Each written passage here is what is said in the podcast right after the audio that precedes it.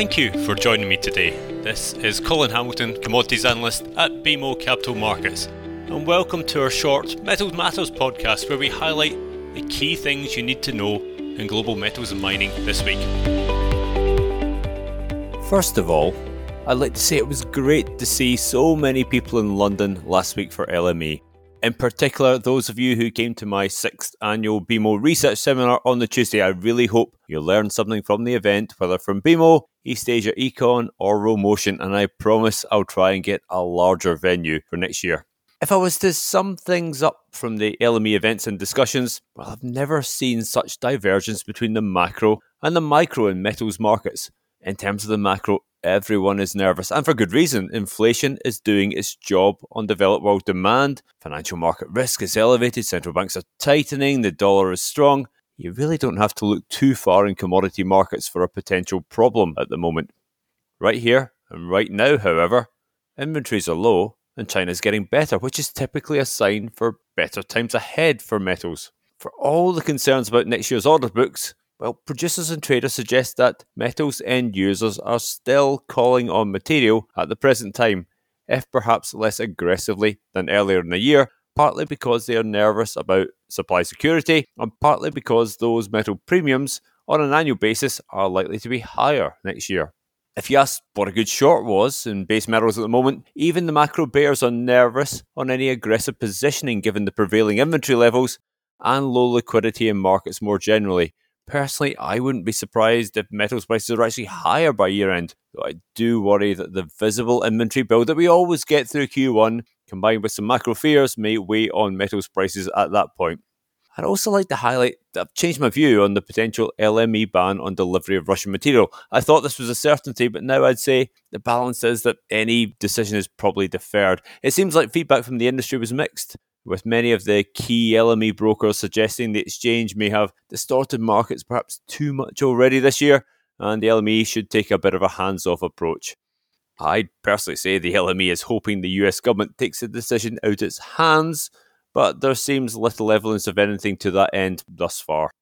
Meanwhile, LME Week always good for a bit of industry gossip, so we heard various theories of who might buy Wood Mackenzie, which has since been confirmed to be private equity. There's talk of civil wars and trading houses, but perhaps the best was that desalination plant servicing Escondida, the world's largest copper mine, had been clogged up by jellyfish. Was offline for that reason. We have no data to confirm or deny this, but that would certainly be a new one for the copper disruption file. Six weeks ago, the question I was being asked more than any other was around the potential for a huge copper supply growth next year. At that point, industry consultants had around 10% year on year mine supply growth after the disruption, and we were running with about 5%. Since then, what have we seen? Delays to new projects, most notably QB2, downgrades to 2023 production guidance from many companies. But if there was one big takeaway from LME Week which changed the numbers, it was the scale and duration of the issues at Codelco. The higher frequency data already pointed to a bad Q3, which confirmed in Last Friday's operational report, where output, including the minority stakes, dropped 15% year on year to 352,000 tonnes. That's the lowest quarter we've seen in recent times. However, feedback from Chilean participants was that there's little hope of any near term rebound and potential that output could be markedly lower than general expectations for next year, perhaps in the order of 200 to 250,000 tonnes. Never mind flat as a new up it does feel like down is a new flat in terms of those volumes. So, while some participants still have a surplus of over 700,000 tonnes in the copper market next year, well, we currently model 126,000 tonnes. That's essentially balanced. And given we will enter 2023 with very low inventory cover, and 2023 was that problem year for the copper balance, yet again, it seems that copper supply, particularly from existing operations, is helping with the longer term bull story. Now, this past week did see a reasonable metals rally on hopes for a relaxation in China's COVID restrictions following reports that a factory and logistics reopening committee had been established with state council backing. However, my friends at PRC Macro, well, they note that rather than a shift in policy towards zero COVID, the committee's focus is going to be on managing excessive local lockdowns and supply chain disruptions under the current existing zero COVID policy guidance. I continue to say that the reopening in China will probably be a slow and steady process with no formal announcements of any full measures. However, the restrictions themselves, based on data and others, will gradually normalise to those seen the situation seen internationally over the next 12 months. For metals, actually, the key impact of this committee and, and listening could be actually be to ensure greater flow of recycled materials. Bear in mind that scrap collection was hit really hard by the lockdowns in the current year. In terms of China more generally, there can be no doubt that President Xi has consolidated power, and there's a lot of concern being noted by those close to China that the lack of checks and balances in the new standing committee could be a problem in future years. But in terms of 2023, however, I'm increasingly of the view that Beijing is getting worried about deflation, just as the rest of us in the world are worrying and fretting about inflation.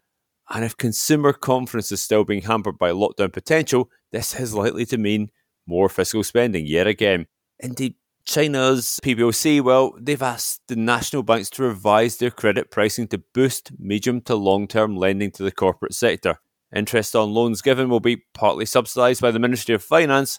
Where are those loans going? Well, construction of schools, hospitals, and manufacturing equipment.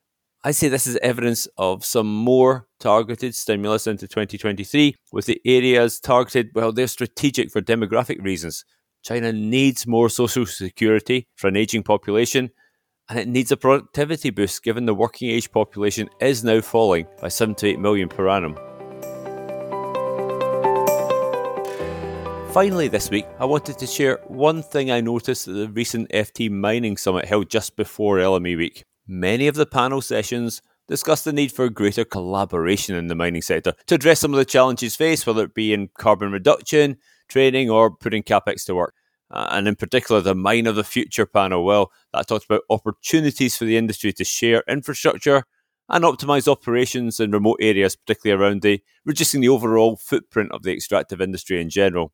I think we're getting nearer the point of more joint ventures at the mine level to try and push new assets forward. Shareholders, well, they're naturally nervous about concentrated capex risk in the balance sheet, given the damage this has done to various mining companies in the past.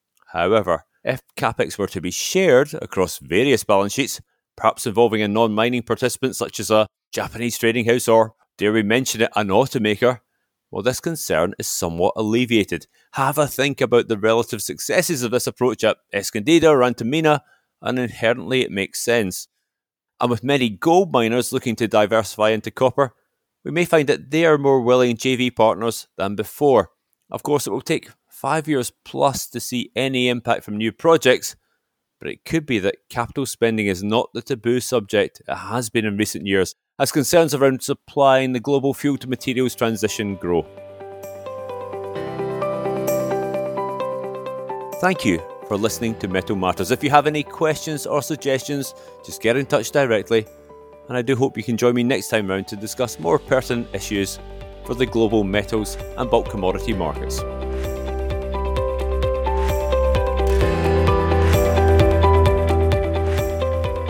That was Metal Matters, presented by BMO Capital Markets Equity Research.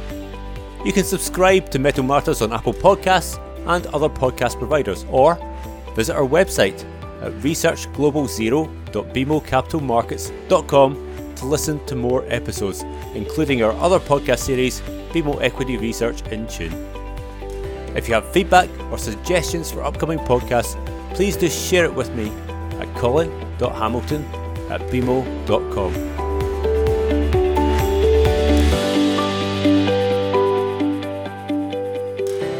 To access our full disclosures, please visit researchglobalzero.bmocapitalmarkets.com forward slash public hyphen disclosure.